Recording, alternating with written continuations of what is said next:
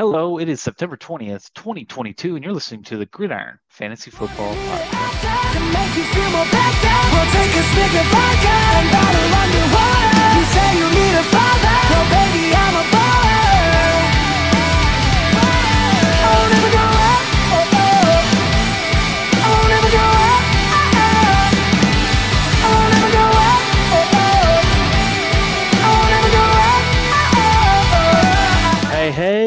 Welcome to another edition of the Gridiron Fantasy Football Podcast. I am your host, Huck Breeze, and I'm joined here, as always, by Scott Sheddick. Scott, how you doing today? I'm doing great, man. I'm doing great. I mean, I'd be doing a little better if I wasn't 0 and 2, but I'm doing pretty good. How are you? I mean, I'm I am two and zero in in the league that we are in together. Uh, I mean, yes, cheers to that. Hey, what are you drinking, Cheers. by the way? We haven't done a what are Oh. you drinking in a while. I really haven't. It's, it's true. Uh, I'm actually having a little uh, Tito's with a little orange juice and body armor. You know, so body armor's in there to stay refreshed and uh, Right, stay hydrated. healthy. hydrated. A little after work delight. Cool. Exactly. What about you? Uh, I I'm just going with my usual, the Mountain Dew. Uh, I'm not I'm not gonna uh, you know, indulge on a Tuesday. Uh, you know, those are for weeks when I when I lose. Uh, Uh, Now, is it a regular Mountain Dew? I know you're always Mm. posting these like specialty Mountain Dews that I've never seen before. Never even heard of these most of the time. yeah, Major? Melon. Um, for those who don't know, I I do have a passion for Mountain Dews and I collect Mountain Dews and I've gone down the rabbit Mm. hole of how Mountain Dew variations and flavors, you know, around the country and how they have contracts with different convenience stores and you can only get certain ones in certain regions of the United States and worldwide. Um, some are discontinued. Uh, I know it gets crazy, you know, they're selling it there's like there's a real Mountain Dew market out there. there are. Like- They're selling like unopened pitch black, which was ran from like 2013 to 2019 for like $200, like an unopened can. Just a I little, just imagine little you 12 like can. making some back alley deals, you know, like, hey, I got the stuff, you know? Seriously, no, there is a huge market for for Mountain Dews that Uh. have been discontinued. You can't find them anywhere. Uh, there's some from back in the 90s and stuff like that. The the like I, I'm telling you, the market for like sodas and nostalgia of the 90s and early 2000s, the early Halo Mountain Dew stuff where they paired up with Halo, that stuff's worth a lot of money. But anyway, I'm not gonna. I can do a whole two-hour podcast on Mountain Dew and collectibles and stuff like that. Uh, but but we won't go there. But yes, Major Melon, uh, Major Melon Zero is is is good stuff. oh, watching the weight with the zero, that's nice. Oh, I, it just doesn't like regular sugar is too much for me. I can't drink anything full sugar, like at all. I, if I drink a Coke, it would make me sick. It would make me like, oh, that's Mm. just too much. Even the Gatorade, I do Gatorade Zero, like all that sort of Mm. stuff. Yeah. I'm I'm addicted to the aspartame, the fake stuff. Mm. I know people have said, uh, you know, it gives you a higher chance for cancer, but I, I feel like those those statistics, uh, you know, might be misleading because we don't have enough research on it. But anyway, again, um, let's get into into uh, you know, what are you watching? What's what what is filling up your time that's non-football uh, in in these these past few weeks? These past few weeks, and I guess one of the main reasons I'm, I'm indulging with a drink is tonight's the finale of Bachelorette. I'm I've been Mm. watching. I'm a big Bachelorette fan. They've had two Bachelorettes this season. Jesse Palmer's been the uh, host. He is about as bad at being a host as he was at football. He's the worst. Um, but you know, watching him ask these ladies like, "Oh, well, how are you feeling for this?" and just like, "I don't want to fucking talk to you." It- Yeah. It's pretty. It's pretty funny. Um, but we found finales tonight, so I'm excited for that. And then other than that, just been honestly been comparing uh, Rings of Power to House of Dragons lately in my mind.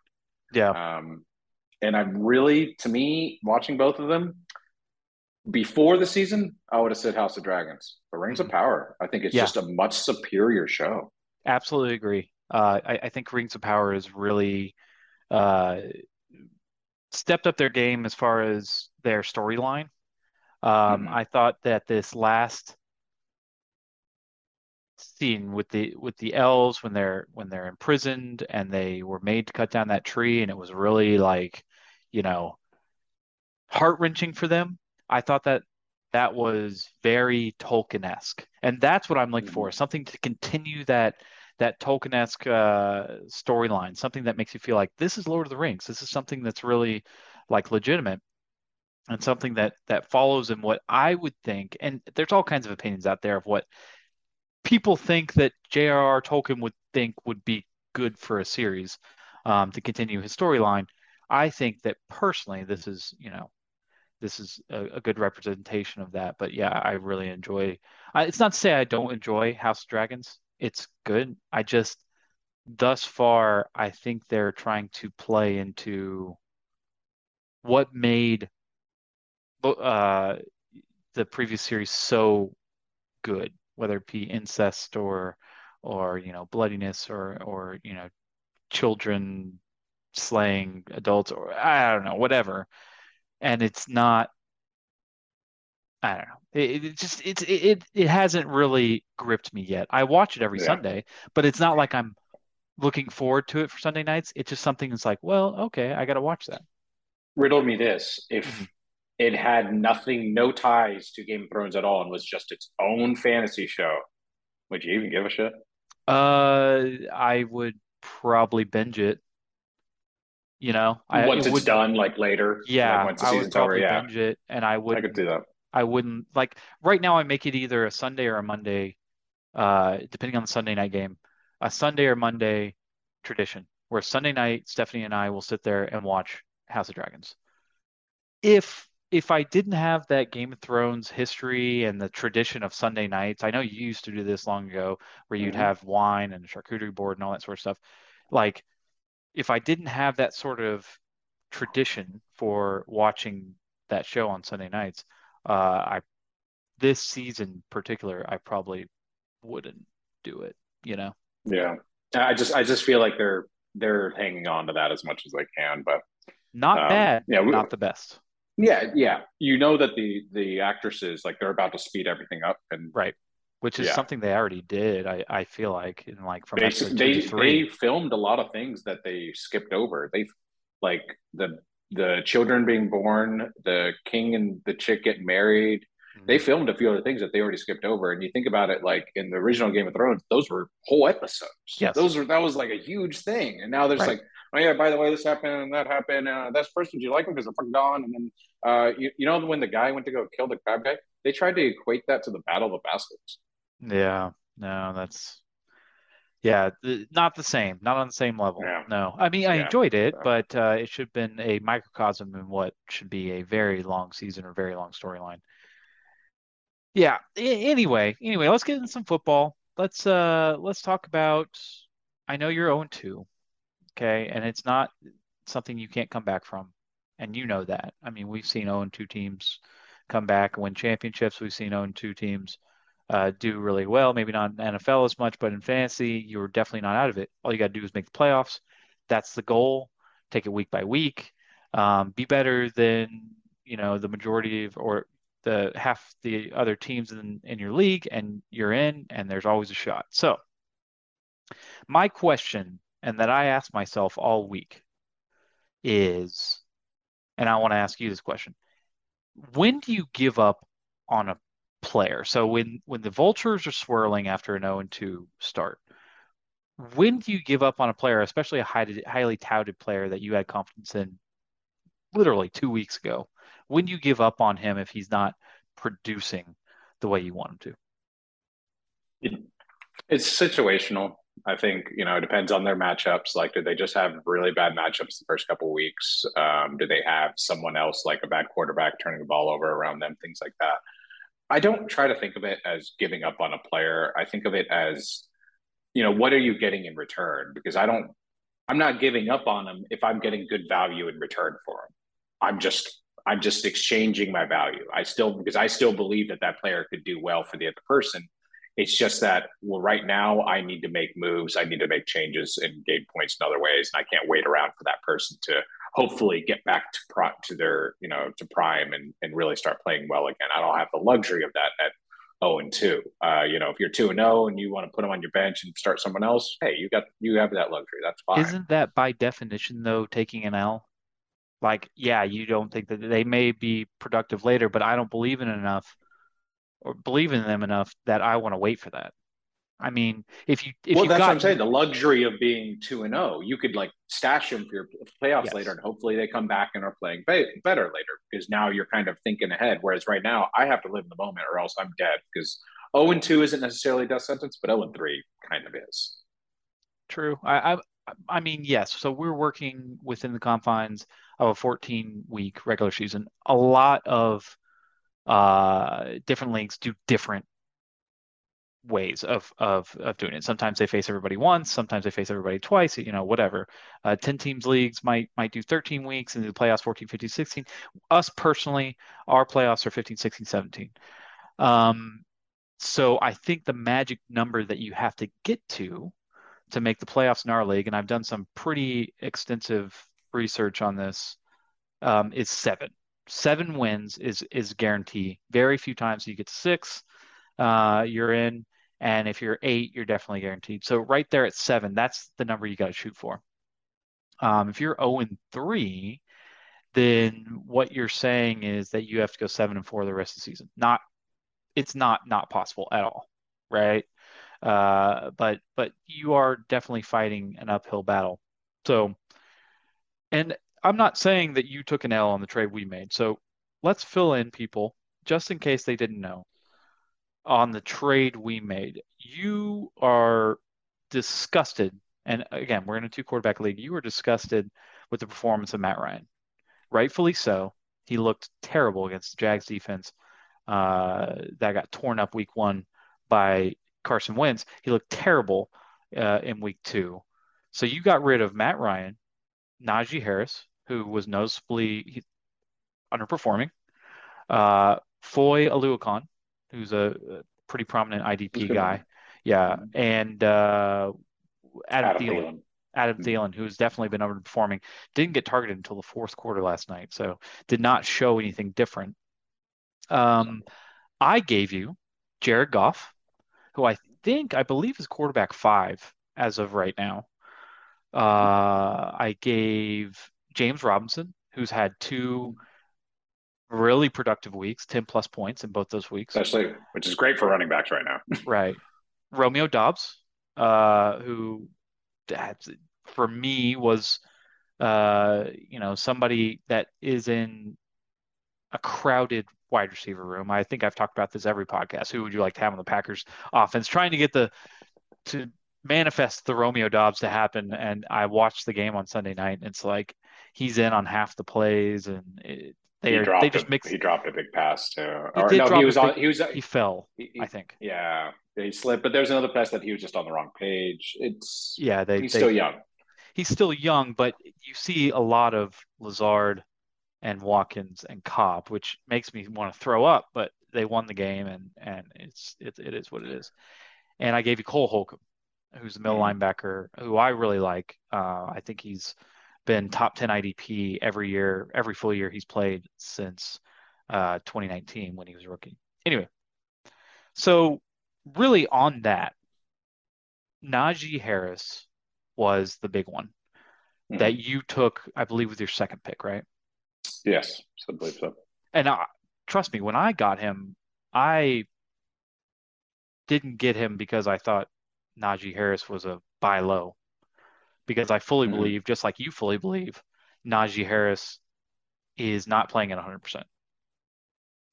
Right? No. While watching both the games, he's, yeah, it's, you know, he's probably playing at like 90%, maybe, maybe even less, 80%. I mean, even then, he's missing holes. He just look, doesn't look like he has the same burst. And maybe it's just the offense as a whole, but it's not the Najee Harris we saw last year with Big Ben. So honestly, in by definition, you gave up on Najee and you took a loss because you took a guy that picked up as a free agent, a guy I traded Cooper Rush for, and a guy I picked, uh, I think, round 15 with James Robinson, and my fourth round pick. So, I mean, but you're you're also you're still living in the preseason. If that's the way you're thinking that about was two it, weeks like, ago. I don't. Yeah, that was two weeks ago. That's what I'm saying. Like Najee being my second round pick, You know, play like it, and I'll care. Right. Put points up like it, and I'll I'll give two shits about you. I was, I mean, I was getting offers for Najee for the past week, and honestly, you you hit me with a trade offer at the right time. Like the other time, people would send me trade offers. I was working, I was doing something, you know, I was doing chores around the house, something. Because I was in, in my right mind, I was like, I need to get rid of Najee. I just need to make it for something good. Um, I think we both won and lost in certain areas. I Like, I don't disagree. I think that, you know, it's so it's it goes into the conversation what I'm talking about is when you give up on a player. I'm not Mhm. saying you lost by any means, I, because I think that you did well for yourself. You're right. If Najee doesn't show up for the next two to three weeks and you are one and four, you are in huge trouble. And if you're trying to get rid of him at that, his his stock has plummeted to absolutely nothing, and you're not going to get anything Exactly. out of him. Uh, so you got to make a business decision. Say, hey, you know, how much is Najee worth to me? Do am I going to move him and and whatever.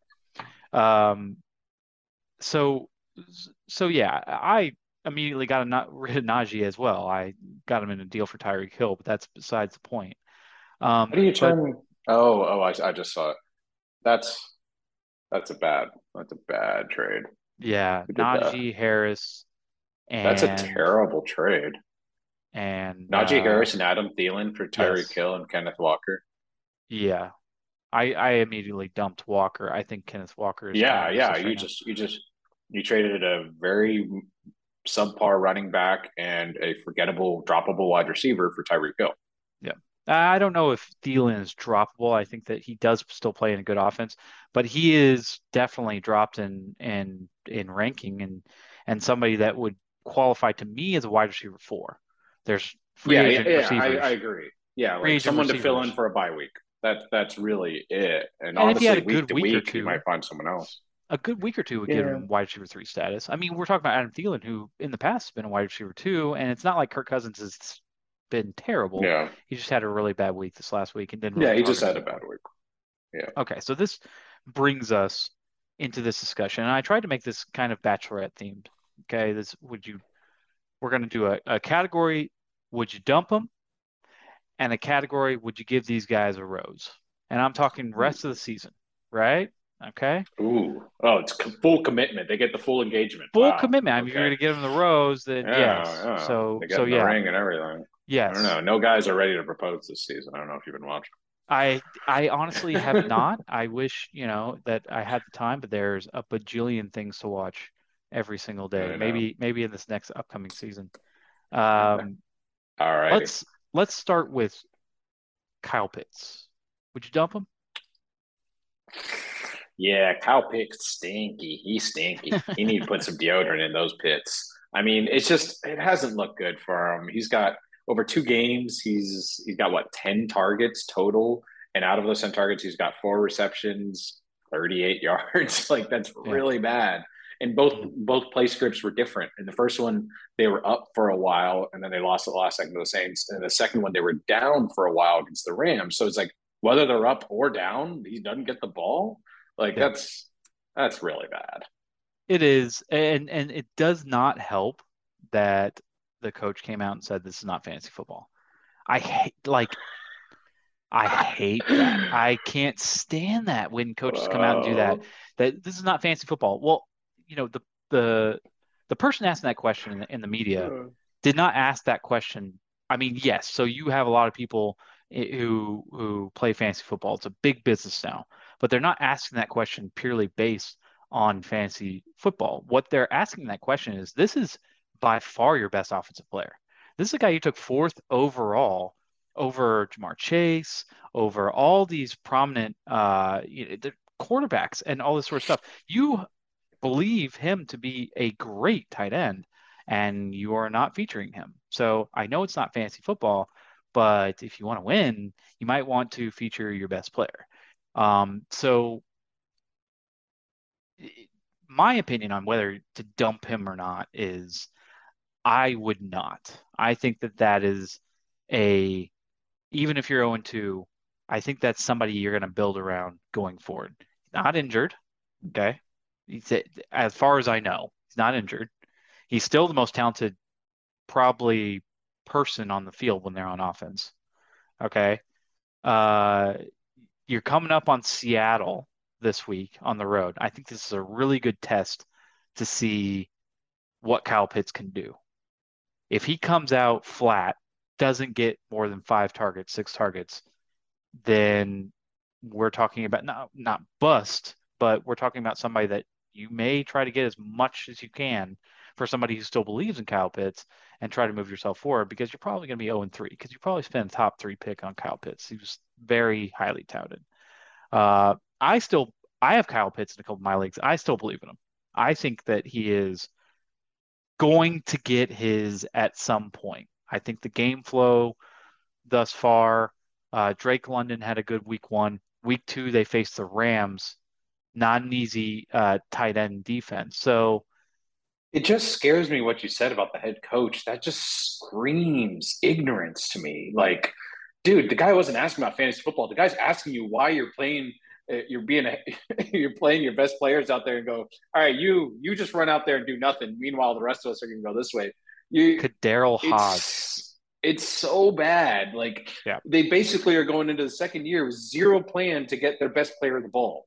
And if if you're going into a game like that, not featuring your best players, you're playing to lose. You're, you're going out there and hoping, oh, Mariota's got it. Mariota will just he'll he'll win the game for us. And if that's your thought process, you're a fucking idiot. You need to be fired, man. Like before the season ends. Don't even waste uh what's his name, the Arthur Blankman's time. Man, poor old guy dresses too good to be fucking watching that crap football. Yeah, yeah. I mean, yeah, they they're feeding the balls to KhaDarel Hodge, and I understand if teams want to focus in on Kyle Pitts every every uh every game. You got Drake London on the other side. He was your there, first round pick. There, I mean, there's, great. There's ways to game plan it. There's ways. There's ways to get him the ball if you want to get him the ball. They're they're just they're not even trying. Right. Even trying. Exactly. I like I said. I think against Seattle coming up this week. I think this is a good time to really feature Pitts, see what he can do, see if he can come out and uh, and really produce for you. Otherwise, might be time to talk about moving him. All right, how about Joe Burrow? I know you have strong opinions on Joe Burrow. Is he somebody you dump? No, I wouldn't. I wouldn't dump Joe. I think Joe's just having a little bit of a slow start right now. He had that uh, was an appendectomy uh, surgery in the middle of preseason, so you know he's you know he took some time off. I think he's just he's just taking a little time to get back to it. Uh, the biggest thing with Joe is, you know, I mean, he's got something like 80 pass attempts in the first two games.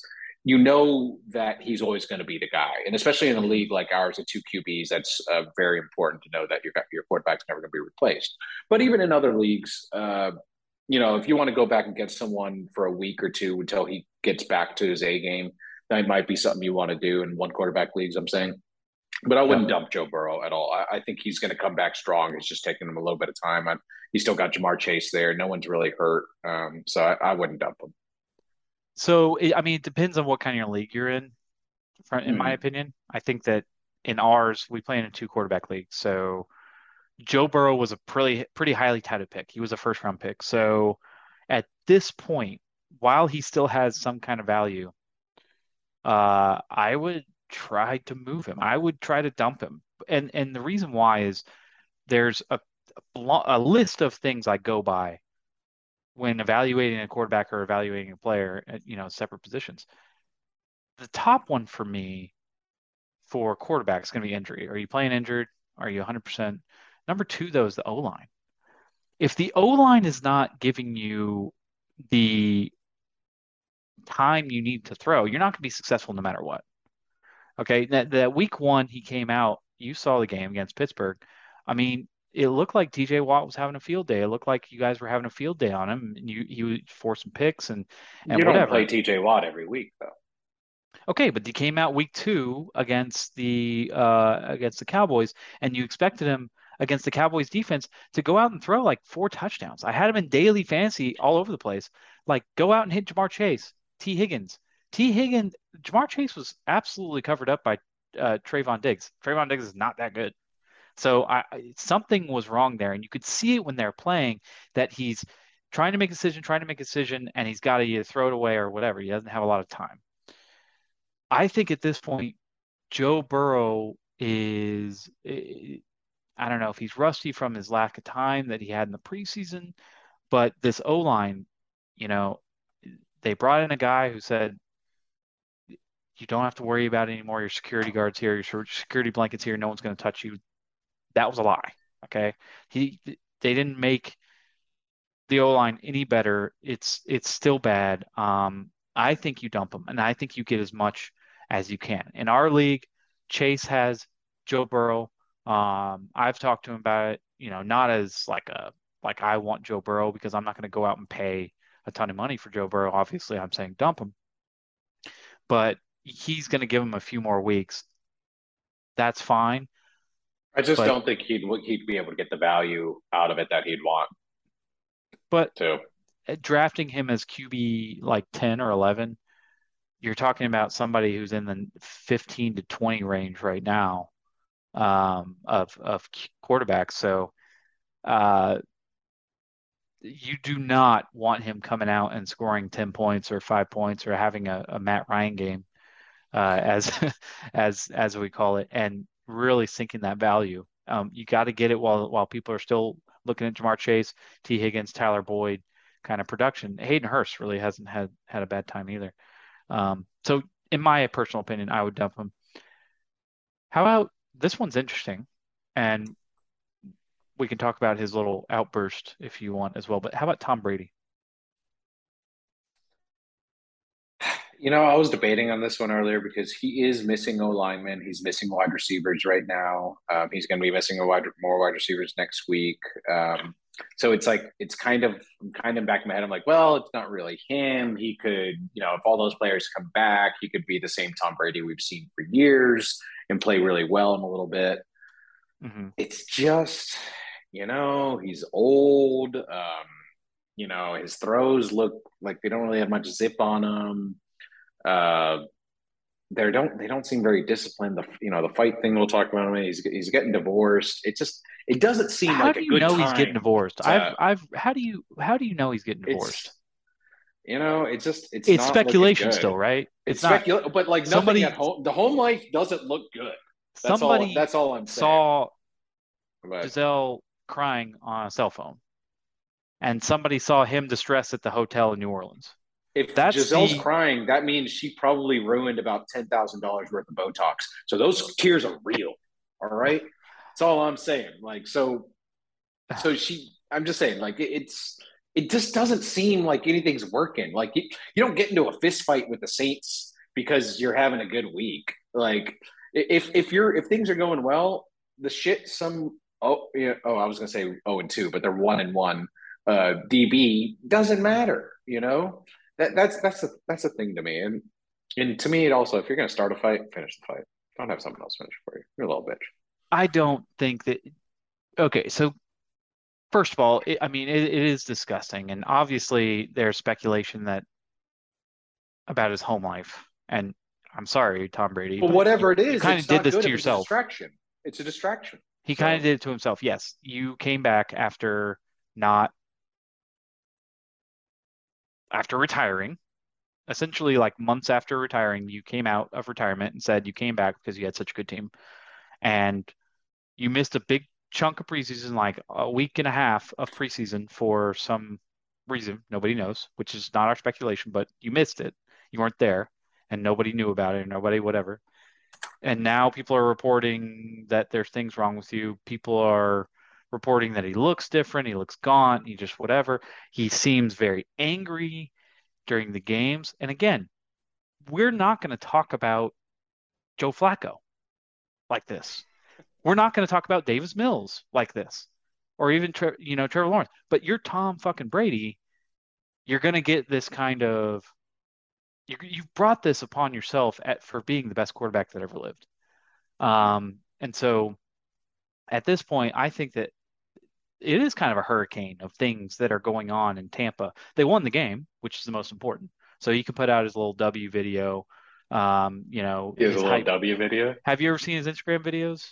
After after no, a win, he puts out a yeah. on, on Instagram. he puts I'm, out. I assume a, most of it's just ads to try and sell you TB12. He did put out something about uh, his new TB12 workout center at the Wynn in Vegas. He's a big Vegas guy, But uh, but no, it was um, he puts out these little W like win videos after every win. He goes, "We're we got it again" or something cool. I mean, it's it's whatever. Uh, but he does that after after every W. So he got that, but obviously that That's what he game jerks was, off to at night. yeah. I'm watch I'm watching, you know, the game uh, on Sunday with the Tom Brady over, you know, Neil sitting next to me, and he was like, "Your house is terrible juju. Your house sucks. This Tom Brady is angry, and it's because of your aura and your surroundings." And you know what? I, I'm not going to argue with him. Every time Neil comes over to my house, his team plays awful. But no, that game was was tough to watch. I bet on the under in the first quarter. Uh, it was under seven and a half. That would have hit in the first, second, and third quarter. So uh, it was it was three three going uh, almost in the fourth quarter. So anyway, let's get back to this. So would you dump him? I think that was the question. Would you dump him Yes. for? You would dump him. I'd, I'd dump him. Just too much going on. I would try to get as much value I can for him. And there's a lot of people out there that have seen Tom Brady play well for years. So you could probably find somebody that still believes in him. So Mhm. I don't think that'd be very hard. Yeah, I I mean this is really tough. This is much tougher because of the different factors that are going on. Like Joe Burrow, I could be like, oh, your your O line's not playing very well, and you maybe look a little rusty from the last season, Super Bowl hangover, and you know there's easy reasons. Tom Brady's is like, like I know you're missing some talent. Your O line looks a little bit shaky, but there's a lot of like personal things that are going on. There's a lot of like questions about your own talent. Um, I would probably dump him, and only if I got like a sweetheart package, probably. Yeah, exactly. So for something good, you know, I'm not just Yeah. giving them up for Matt Ryan or something.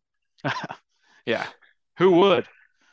Who Uh, would? who would? But but yeah, no, I I think uh, I think I would definitely dump Tom Brady at this point. But I I don't blame the owner if he, he decides to keep him. How about uh, DK Metcalf? I'm gonna dump him too.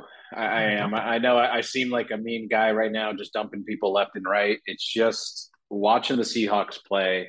Um, you know, over two games, he's got 13 targets, 70 yards. It's not great, no touchdowns. But the- the more the the the numbers don't really give you the full story. If you watch Geno play, and I I love the stat that someone shared the other day of uh, I think Geno Geno has like 153 uh, passer rating uh, for passes over 15 yards or something. Mhm. It's because there he's like two for three, like literally. like if you Yeah. watch Geno play, he sits there and they snap the ball and people run off and he goes, "You're useless. You're useless. You're useless." Waits for his running back to come out of the flats. He goes whoop, right to him every single time. He'll throw to the closest freaking route run to him, and that Mhm. is 98% of the time not DK Metcalf. Yeah. There was, I think, the last game they did a, a flea flicker or something, and you know the call, the play called for Geno to bomb it to DK, and you could see that coming back to Geno, just like, oh, man, this is gonna ruin my stats. It's gonna be, and he just like he threw it like he was like crying as he did it. I swear to God, DK's like, oh my God, he actually threw the ball. And I was like, I think that was all all thirty of his yards in that game. It was. It just doesn't look like an offense that's made to get DK the ball anymore. And Geno is never going to throw him the ball unless he's forced to, basically. And that's you know that's not the DK you want to see. It's not the DK you drafted. I I, I would dump him.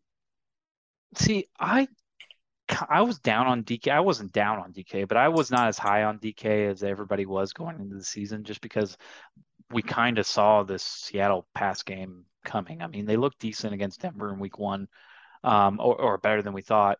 And then they came out to the against the 49ers and, and laid an egg.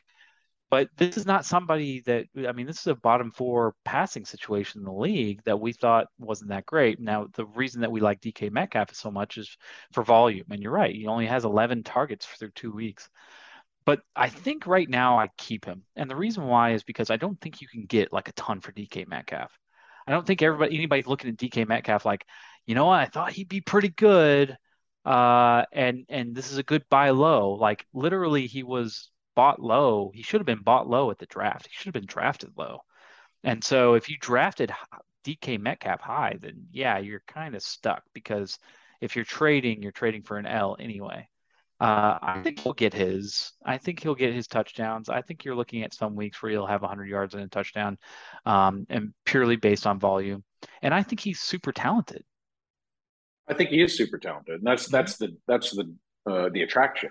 My Yeah. biggest thing is is Geno plays quarterback like someone that's lost the starting role too many times. So he'll never play to win the game. He will play to not lose it. And if that's enough, then great. You know, if the other team fumbles the ball three times in the red zone, then boom, we got it every time, you know? Right. Like that's like basically what he needs. But it's just, you know, and if I was a defense and you're not jumping every short route, then you're just doing yourself a disservice. Mm. Yeah. No, I, I I absolutely agree with that. All right, let's move to our last dump 'em. Uh, Derrick Henry, close to home. What do you think? Would you dump him? I would say no. I would say no. Um, he hasn't started great, but neither have many other running backs. So you're not going to get much of a running back a return for him. Uh, you know, he's only got 100, low over 100 yards and one touchdown through two games. But what I love about him is something like you mentioned earlier. You know, he's not playing hurt right now, so he's healthy. He's got a he's got a head coach that believes in running the ball. I think that's that's huge. You know, uh, that doesn't get away from the game script just because they're down seven points or something silly like that. And and the quarterback doesn't have a big enough ego to just you know keep the ball for himself every time they're within five yards. So I, I would stick out. I'd stick it out with Henry. Yeah, I mean, I, I am a in half my leagues, I am the Derrick Henry owner. As long as he is healthy, as long as he, uh, you know, I, I am. I knew coming into the year that the passing offense wasn't going to be the same passing offense we've seen in the past. Because if you see, if the passing offense is the same as we've seen in the past, Derrick Henry is light years ahead of where he is right now. I think he, you know, is is uh, every week he is a hundred yard, two touchdown uh, candidate. Um, he, there's going to be clunkers because I feel like the Titans are not a very good team anymore. And they I also feel like just played the Bills, probably one of the best teams in the league. So like Yes. that, it's, it's all situational. So it is all situational. They came out the week one though. They, you know, he didn't have a fantastic week. Week one, it was decent, but he had, didn't have a fantastic week. Week one against the Giants. So yeah, I mean, their schedule gets kind of squishy uh, when you get when you reach against the Texans and you have ones against the Jaguars, and you got to face them four games, you know, throughout the throughout the year. So I, I really do think that there are better days ahead for Derrick Henry, and um, to give up on a running back of the of that caliber, uh, it would take a lot. And I just don't think if you're giving up a running back like that, you, you you're going to have to get another running back in return. And I think any running back at this point, week two, is going to be a, a major downgrade because, Mhm. like we'll talk about it later, there's no running backs in the league. If you're not talking about like Chubb or maybe even James Robinson, you're talking about people who have absolutely underplayed their their draft position. So um, I think at this point, Derrick Henry is one of the better ones, and you should probably hold on to him at least for a few more weeks and and see where that that train takes you. Okay, how about roses? How about we give these guys roses? Eh, How about one of your favorites, two Tags? Would you give him a rose? you know, I, I, I last week I, I kind of knew he was going to start playing well, and he he went out and just diced up the Ravens and my fantasy team since I was playing against Tua, put up a nice fifty burger against me, almost sixty. Um, you know, I, I have to say, I, I, I just I do. Last year, the interview about him saying he played most of the season without even really knowing the playbook, you know, it just felt so Kyler Murray esque. Like, Mhm. I don't need to listen to anybody. I'll just go out there and do whatever I want. Fuck you. I know better than you. Like, it just seemed like such a person that needs to be punched in the face hard, you know? and this year, you know, with, you know, surprising to me, he studied, he learned the playbook, he did all these things. I mean, Mike McDaniels is a great head coach. And I, I knew that. I knew he was a great head coach. I just, but it's kind of like Cliff Kingsbury being a great coach. I, I know he's a great coach, but will the quarterback have the brains enough to listen to him? Mm-hmm. And Kyler, no. Tua, yes. So that's, I mean, that's huge. Yeah, Tua gets gets a rose. He's he gets all the roses, man. The guy's guy's killing it right now. And I, I mean, the the biggest thing to me though is uh, the game script. Last game against the Ravens, they were down big, and they didn't. Dolphins didn't even blink. Tua took the play calls. He led the team. He won the game. I think I think that was huge. I think it's going to be even bigger test for him against the Bills this week. But win or lose, I think he's still getting the rose. I'm not giving him the rose. I I like Tua. I like what I've seen. I I, I like what I've seen in, in comparison to what I thought he was preseason. People are making comparisons to Drew Brees and that style of play, and that it's just a catchable ball. He throws the most catchable ball in the NFL. That's important. Um, That's very I, important. I, I, get it. He throws the most catchable ball in the in in the NFL. I mean, if you still want to laugh, laugh at Tyreek Hill's catches. Every single one of Tyreek Hill's catches, he has to slow down the ball. Every single one. He's sure, burning the guy yeah. by seven yards. He's like, all right, let me hold on. Let me wait for this. When's it going to go here? Is it no? No. What's, right. what's so funny though is when you're watching that game and you see Tyreek Hill just absolutely blown coverage, like it's just ridiculous. Um, we saw the same thing with Patrick Mahomes. This is like literally watching replays of Kansas City film with a different uniform. Like it's Tyreek Hill is just really, really freaking good. And he just blows up defenses and makes coverages look like they're so blown because he goes from zero to 60 in two seconds. Um, anyway, Tua has like two quarters of brilliance this year. And I'm not saying he did bad in the other six quarters, but it's not like he was setting the world on fire in those other six quarters. I mean, he threw a pick and he was kind of struggling in that first half against Baltimore. He's seven and two touchdown to interception ratio. It's not bad. Yeah, no, I mean, like I said, he did great, and and it might be weighted heavily you know, because of those last yeah. two brilliant quarters. Yeah. But and I'm not saying he's bad. I'm not saying by any means everybody's wrong because I think Tua is fine, especially with the the cast of of all the characters he has around him. I think it's absolutely wonderful. Um, but I'm not ready to say, oh, Tua's top ten. I'm not. I'm not ready to say he's better. You got Aaron Rodgers been underperforming. Tom Brady's underperforming. I mean, are you saying that Tua is better than all these guys? I'm not saying that just because you give him a rose that that you are. But it's like yeah, but there's top ten right now that you know at the end of the year are not going to be top ten. Lamar Jackson's number one QB right now. That will not be the, the case at the end of the year.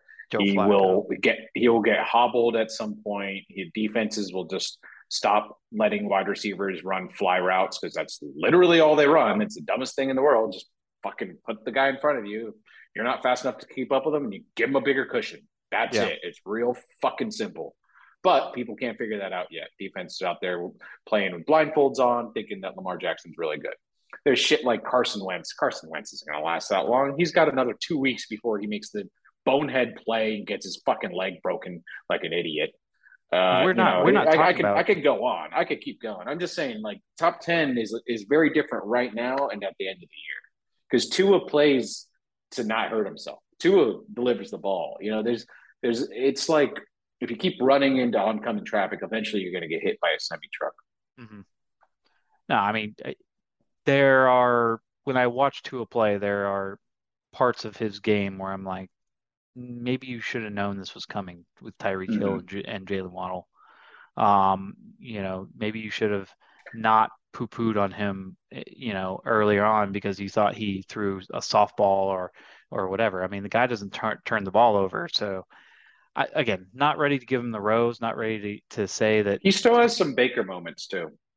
Because if you watch the coach cam and see like Tyreek wide open, sometimes he'll see that he'll see him, but he knows that he can't get on the ball, kind of thing. Mm-hmm. It, he still has Baker moments, so yep. don't worry. That's your term for bad things? Um, no, it's for like so. For instance, like you watched Josh Allen play last night. He's uh, he's doing his progressions, doing progression. Oh, the third progression is a deep guy. I don't need to be fully set up, perfect in my feet to be able to get him the ball. I can just throw him the ball because I have arm strength. You know, it's right. For for Baker and Tua. It's like if you're going to do it for the deep guy, you knew that from the get go, and you are setting your feet for it. And you're writing them a letter you're sending them a little uh, DoorDash food, whatever. It's it's the only place you're going, kind of thing. It's not a third progression. I got to move around in the in the pocket. Guys chasing me, and now I fling it 40 yards. No, no, no, no, no. That's never going to happen But. Gotcha. How about the guy we just talked about, Carson Wentz? You ready to get him a rose? I, I have a feeling I know what you're going to say. It's it's not that I don't like him. I just don't like how he plays football. He's been You know, I'm sure. pretty good for the last year and a half. We've been Mhm. shitting on him constantly. Mhm. But yeah, I mean, fantasy wise, fantasy wise, I mean, he's not awful. It's just you know he's got seven touchdowns and three three interceptions, very close to what Tua has. It's just there are times, kind of like what you were just saying with Tua. I mean, they were shut out in the whole first half against the Lions. Who gets shut out against the Lions defense? That's fucking terrible. Yeah. And they came back. He came back in the in the second half and put up a couple of touchdowns. He also put up a couple of interceptions. It's I just like I commend him that he takes risks and he does try to win the game. He just usually takes the wrong risks, and usually he puts his own own health at risk as well.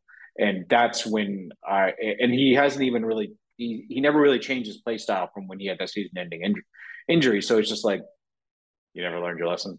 All right, I don't think you're going he's to. not like a big just, I, runner. I'm just, I'm just, he's not a big runner, and that's the thing. He makes terrible decisions when he does run. So it's just, I feel like I'm when I watch him, I'm just, I'm just waiting for something bad to happen because I'm just like, you make bad decisions. With Yeah. football. QB five this year thus far. Mhm. QB 12 last year over a full season of work. I'm not ready to give him a rose and say that he is somebody you need to keep and watch and a upper echelon quarterback, but he's definitely serviceable. I, I have him in that 10 Oh, to 15 range, and I think that he deserves to be in that 10 to 15 range. It's one of those things where, you know, if you bet on somebody to do bad and you lose, you know, three or four or five times in a row, it's like, oh man, that's that's I was wrong, you know. But if you keep betting against them, you keep losing, you're you're a moron. And I don't want to be a moron. So just from what I'm seeing with my own eyes, I don't want to be caught in the the stupidity that is betting against Carson Wentz week after week after week. I think he's and he's not doing him. He's got Scary Terry and Jahan Dotson, who was a high pick receiver, and who else are they doing? Curtis Samuel. And this is not like this is not what Tua has. You know, this is eh, mediocrity. Logan Thomas. Uh, so so yeah, I I think Carson Wentz is he deserves to be a, an NFL quarterback. He deserves to be uh in that 10 to 15 range. I I think that Does he get your rose though? he doesn't get my rose. So I guess that's that's so you're sending him I- home. No, no, no. Yeah, I'm sending him home because I think that what, what okay, I guess we need to define what the rose is. What the rose is, is that am I confident in him for the rest of the season? Would I be like, all right, this is one of the cornerstones of my team. I'm not ready to do that yet. I wouldn't I wasn't ready to do it with Tua. I'm not ready to do it with Carson. Where if Carson I would has sell him three high right now. 36 points and 31 points in two weeks. I'd sell him high. I would not sell him high, but I would I would Sell him low? definitely not I would definitely watch him closely and say, you know, it, is that are you gonna, you know, are you gonna screw up? Are you gonna turn into the Carson Wentz from three years ago? Um, I I I'm on the fence, but but I think that Carson Wentz right now is is great. Wouldn't sell him. I'm not ready to say you're not going to be good, but I'm not ready to say uh, that you are somebody that I build around. So Fair that's enough. my opinion. How about uh, Amon Ra, the sun god, Amon Ra St. Brown? Do you give him a rose? I do give him a rose.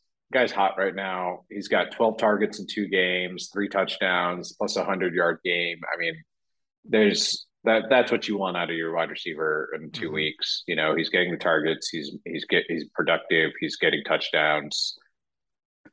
Guys, guys doing great right now. You know, he's he's he looks like he's Jared Goff's first look, first read every play, basically. So Yeah, I, I was all, I mean, he won me a championship last year. I was all on the Amon Ra train last year. Just absolute huge talent. I mean, so you watched, you remember that week one with Justin Jefferson? Obviously, you remember it was two weeks ago.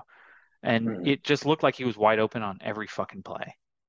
It's like, are you just not going to cover everybody? You're watching this because you had Kirk Cousins. It's just like, are you just not going to cover him? Why is he not covered? Why is he wide open in every play? Sometimes I think of that about Cooper Kupp too. And it's not even about whether the guy can make the super good catch, has great hands, and makes some catch like Diontae Johnson made, you know, a few weeks ago, where he comes back down toe taps and just amazing like catches. You don't even have to do that. The way you look at these receivers is like, how much separation do you have between you and the close defender?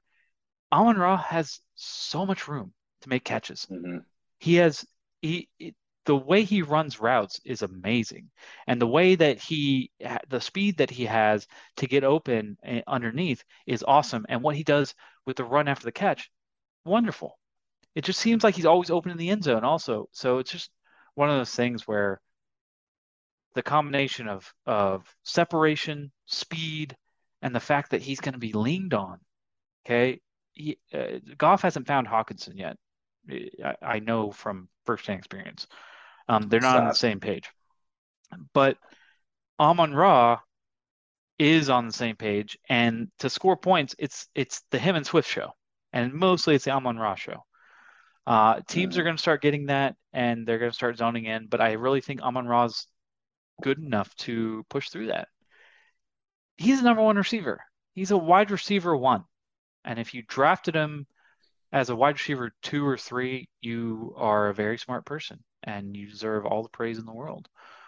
Uh, but yes, absolutely gets my rose, Amon Ra. How about uh, Christian Kirk, Captain Kirk?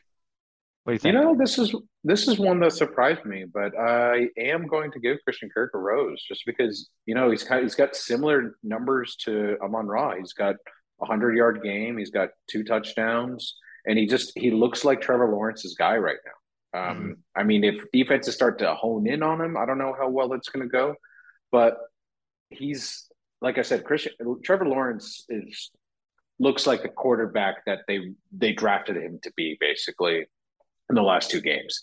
He's he's looked confident. He's looked on point. He has delivered the ball very well down the field, and most of those are to Christian Kirk. So I mean, I don't. Ex- I I still expect Amon-Ra St. Brown to be a better wide receiver, but I expect Christian Kirk to be up there too. Christian Kirk is like the quietest success story I think that we have thus far in fantasy. 18 targets, 12 catches, 195 yards, and two touchdowns. Um, I believe he has touchdown in both weeks. Or no, I'm sorry, he had two touchdowns last week, but he had 12 targets week one and over 100 yards. Yeah. Uh, that week one, we talked about Jacksonville being bad. We were like, oh man, that was bad. I mean, they're mostly bad on defense, and I think Christian Kirk didn't really get the spotlight with those six mm-hmm. catches, 117 yards. Came out last week against Indy, who is really honestly not an easy uh, secondary, and came out and and torched him for six catches, 70, 78 yards, two two scores. I mean, Christian Kirk was a afterthought in uh, in Arizona. Jacksonville came out and gave him literally backed up the truck of gold bullion and dumped it in his driveway. And I mean, everybody was like, "That is the stupidest contract I've ever seen." He's kind of living up to it right now. I mean, at least through the first two weeks of the season. Uh, yeah. Do I believe that that can sustain? No, I don't. I, he's not getting my rose. I don't really think that that can sustain. Um, so would you I, be trying to sell him high right now then? Yeah, absolutely. I absolutely would be trying to uh, to sell him high. I don't believe in that because I still believe in the ineptitude of the Jacksonville offense.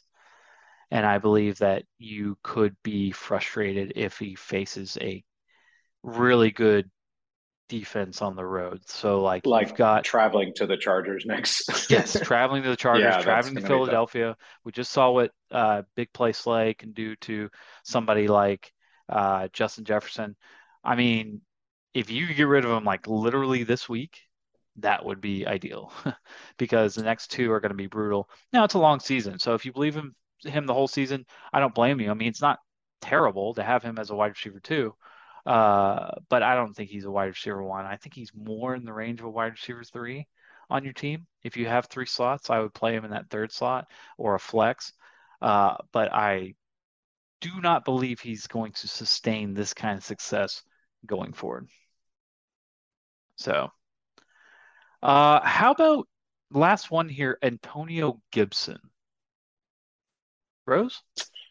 Nah, no rose for Antonio Gibson. He he doesn't really seem to be a focal point of the offense. Um, you know, it seems to be much more on Carson Wentz. He's gotten a decent amount of attempts, but I mean, like 20 yards in each game. That's bad. Like Yeah. that's really bad. Uh, I honestly, and plus he is with a quarterback that if they're in the five yard line, the quarterback will pull it down, keep it himself, and run a bootleg in, even if it means getting injured for the rest of the season. He would much rather do that. So that's going to be terrible for any Antonio Gibson owners. He he loses passing downs to J.D. McKissic. It's it, it's not ideal. So like he he's really just an RB three or four in for injuries or bye weeks, and hopefully he can vulture a couple touchdowns. Yeah, Brian Robinson's going to come back. I don't know when. We don't really see people recover from gunshot wounds all the time. Um, but I, I would He's say, doing the rope ladder the other day. I saw. Yeah. I mean, he's he's like I would say week five right now is the is the shooting point, but you don't know if it'll be like week 10 or whatever. Um, the reason I put him on this list is because everybody was like shitting on him preseason. His fumble problems. He hasn't Oh. fumbled yet. You know, fumble problems. Ah, he's Um, got that going for him. Yeah. Uh, people were like, you know, he doesn't have the burst. I mean, we're talking about somebody who was like rookie of the year candidate two years ago. Uh, I mean, he was super impressive, and then he had a down year last year, and then preseason was disaster this year. So the reason is like, do you have confidence in him going forward? Again, this is one of those people where I'm like, you are getting good production out of somebody who nobody thought would have decent production. So I'm not going to give him a rose to say he's going to do it the rest of the season because I don't have confidence in that commander's three-headed uh, attack once it, none, none of them once uh, Brian Robinson does come back. But I think that you hold on to him. You don't dump him or anything like that. Uh, you hold on to him right now because he is really valuable running back too. Two 10 plus point weeks in a row for Antonio Gibson. So um, really, honestly, I think right now he is running back 10, running back 10. So, I mean, that's pretty, really, actually 11. R- really good production out of somebody uh, who was an afterthought. And a lot of people didn't want to start even in a flex spot or a running back two spot um, I would see that more as an insult towards the whole group of running backs as a whole than necessarily Antonio Gibson shining by any means. And you give so you're giving him your rose. You, you want him on your team for the rest of your year, rest of the year. Uh, Mm. no, I'm, uh, I didn't say You're getting down on one knee for Antonio Gibson. I'm not doing that. I'm not doing that. I would never. yeah. See, I would never. Neil I, Lane's but gonna be pissed. I, I will say, uh, I, I wouldn't, I wouldn't dump him. I'd give him a little bit more time, but I, I'm not ready to commit to him the whole year. You want to date him in the real world, see how he is. You know? Yeah, I want to see his Yeah, tendencies, makes sense. Yeah. his uh, political affiliation, etc. Mhm. Yeah. Whether he believes in God. Yes, absolutely. Uh, I know we've already done this, but let's get in real quick about uh, Overreaction Tuesday. Okay, you ready for a little Overreaction Tuesday? Um, this is for this is like a general philosophy, fantasy philosophy question. Are we in trouble with running backs? I mean, people that spent is it a wide receiver league now? People that spent really high picks on Christian McCaffrey and and uh, Najee Harris and Derrick Henry and all that, they're not getting what they paid for. Is this going forward the rest of the year? Like, should have in the first round, should we just start picking receivers? You know, it's it wouldn't be a terrible idea. Running backs just seem so untrustworthy, un, uh, undependable. You know, like you really don't know what you're going to get out of them year to year, and and some of it has to do with them and their own health. Some of it has to do with the quarterback handing the ball off. Some of it has to do with the offensive coordinator. Uh, some of it just has to do with the play script. But like like you know, like Jonathan Taylor this year, he was amazing last year. Absolutely. Where is he? Where is he? Like, Well, I mean, that's that whole I mean, yeah, that's the whole that's the whole offense. But the offense ran through him. It, it went through him. So it's it's just one of those things. I think if you're in a league like ours, you know, double uh, double QB, 14 team league, I would start looking more at wide receivers. And, and so even I guess, you know, I'm in some other leagues that are one QB team defense that, you know, QBs are really low down and you know, running backs are really premium. And honestly, when I was doing my draft for that, it, I found it really hard for there to be running backs that I was legitimately excited for in the first couple rounds. And that was preseason before I knew how much they sucked. Yeah. Now I know that they blow, and I'm just like, oh my god, get the fuck off my team. I'm like trying to, you know, no flex spot is ever going to get a running back because it's just gonna that's fucking throwaway right there. So Yeah. yeah, I mean, I yeah, I would have to start looking leaning the other way. I disagree. I had a conversation with somebody earlier today talking about Derrick Henry and you sell him right now for wide receivers and just stack your team with a bunch of Nyheim Hines and uh, wide receiver threes and or I'm sorry, running back twos and running back threes. You know, the Nyheim Hines of the world, the um, Michael Carter's of the world, uh, the you know the James Robinsons, the people that were drafted low and people that really don't have a lot of confidence in them. You should just stack your team in with in your with in your running back spots with those guys and start with the Chases and the Hills and the Jeffersons and the Amon Rods. Just stack your team with those. Uh, I don't agree because I think that I'm, I'm not going to say this is just a coincidence, but I, I think that a lot of it is situational. The really good running backs in the league are all on teams that have been bad. The Colts have not looked good passing. The Titans have not looked good passing. It's not that it's Jonathan Taylor's fault or it's a game plan or whatever. These teams are inept passing.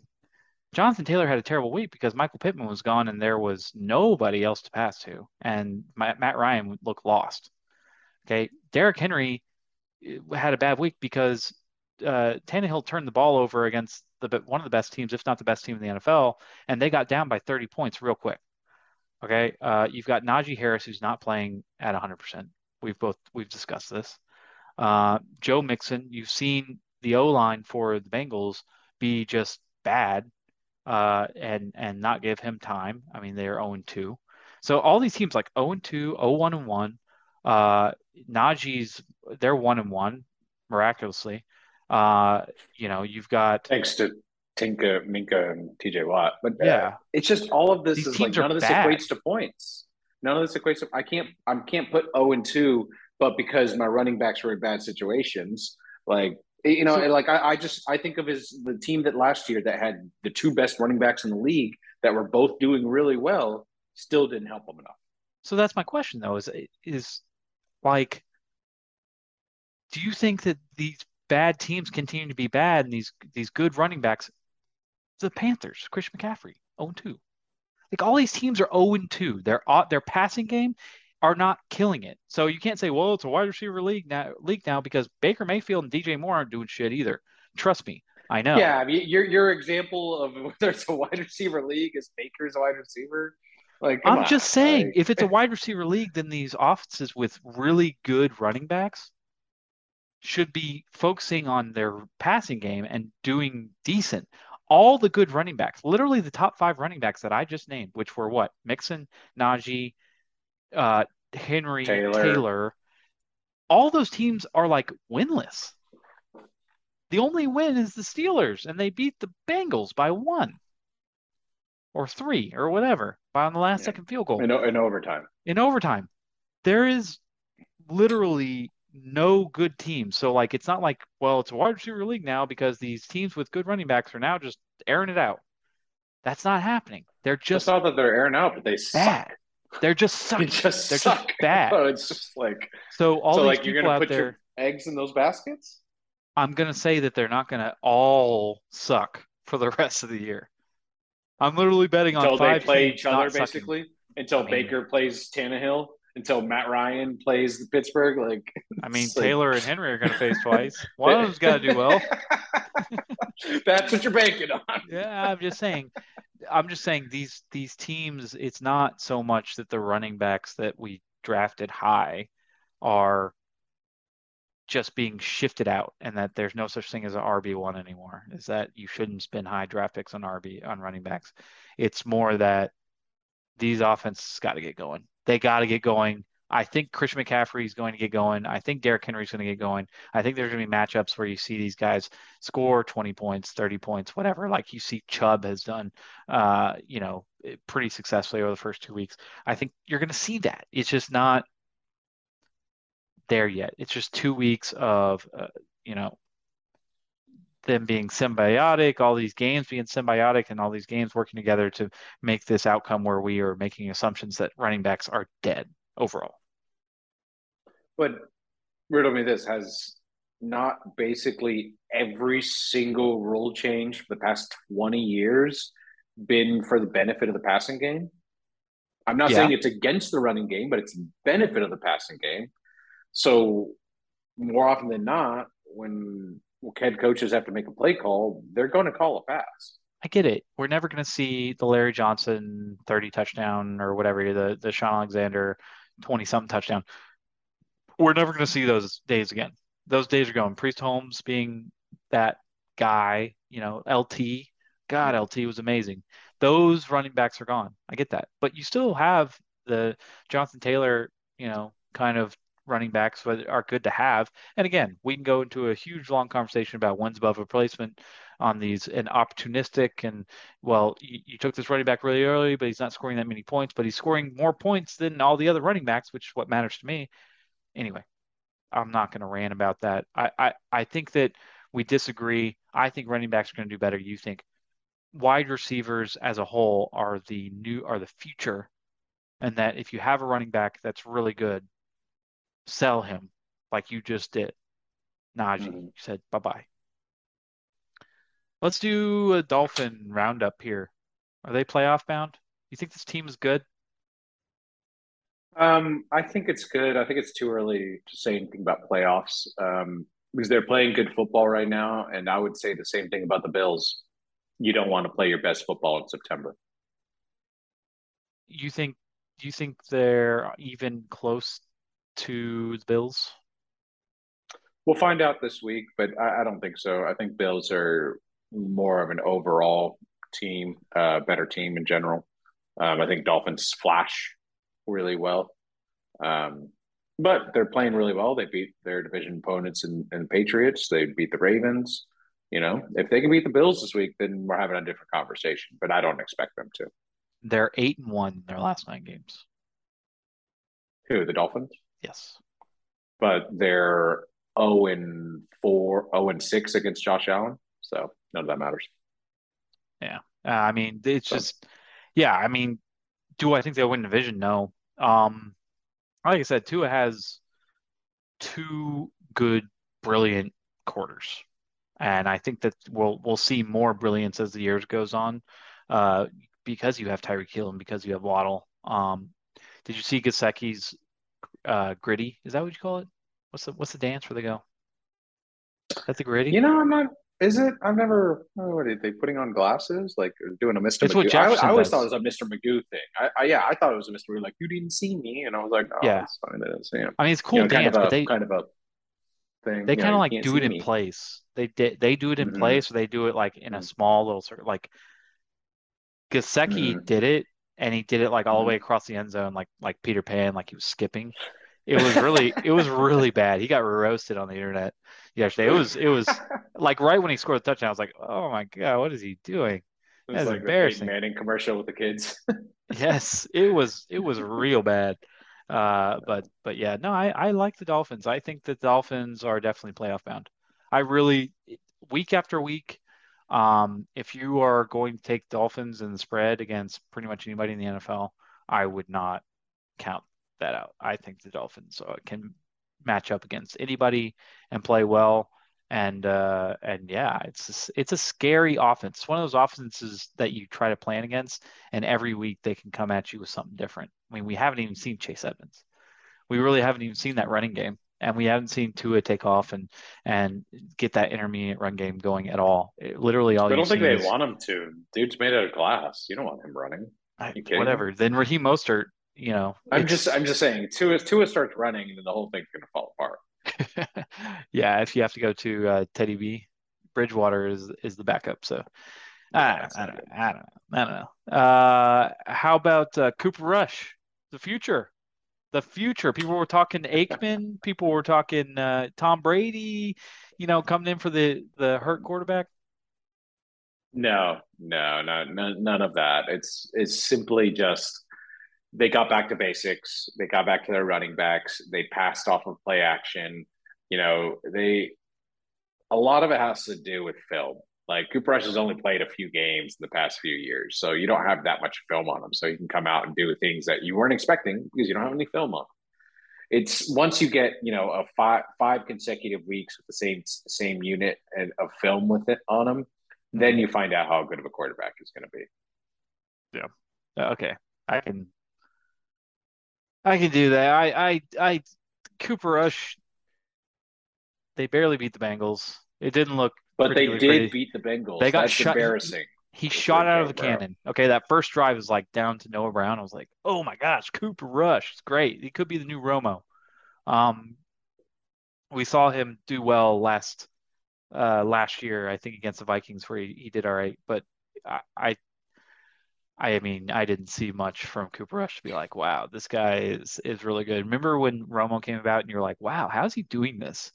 He's just slinging it all over the way, place, and Yeah. he's just really good. And you you you're like, wow, eh, week after week after week. I don't think Cooper Rush like that. I think he's trying to build his case as a serviceable backup. Um, and I think that they get, unfortunately, I'm saying this, beat by the Giants on Monday night, and uh, the Giants go three and zero. Cool. Who would have thought Danny Dimes would be three and zero on the season? But anyway, I think of Um, it as Saquon Barkley being three and zero. oh, there you go. Okay, I think of it as uh as uh, Xavier McKinney, three and zero. Good man. Um, Nathaniel Hackett is he the worst coach in the NFL? Did you see? Did you see him face the Texans? He wanted us to win so bad. Is he the worst coach? Brutal. Yeah, I want to say yes, but he's won a game. He's one and one. He's, He's not one and oh and two. True. That that's terrible. There are worse coaches because of that. Because even with all those blunders, even with being like, just let, let the clock run out. We'll kick a 64 yard field goal. I'm not even gonna watch. We got it. Whatever. Like it's the dumbest fucking I- uh, plan I've ever heard of to end the game and how you're going to win it. But as I said, he's one on one. It's like when you're playing Madden and your mom calls you and tells you to go do something real quick and you forget to pause and it's like delay a game. It's it's like that every fucking week where you see it and it's like time's running out and the quarterback's just sitting there and you're it's like, oh, delay game. Like it happens multiple times a game and you're like sitting there like, what are you doing? I heard the crowd was counting down the clock Yes. too. So it was like there is Five, no way you don't know. Who said that? Who like was I talking you, about? you have like 80,000 people yelling at you exactly how much time you have left. Oh, it's Brad in our group chat. Yeah, they, he was saying like, uh, I don't think that's conducive to like winning. I don't think that's good for your quarterback. And I'm like, yes, they're mad because he apparently doesn't know what the play clock is. Well, they They- they gave up a lot for him and and gave him a huge contract. Like, hey man, we got everything. We just need you. You're the final piece of the. What the fuck are you doing? Yeah, Kind of every day. like, I mean, Yeah. just the play call though, there was a couple like third and inches or third and one where they line up in shotgun.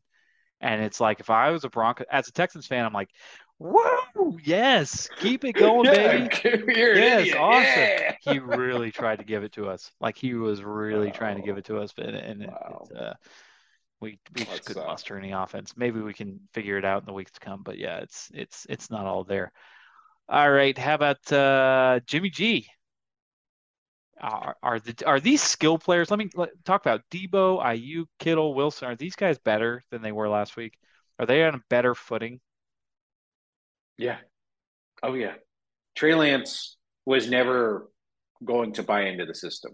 Trey Lance had such a I'm the golden ticket to this franchise thought shoved so far up his ass that he wasn't worried about getting the ball to people. He wasn't worried about what the play was supposed to do. He was just worried about going out there and winging it. And you can see the difference in the stats.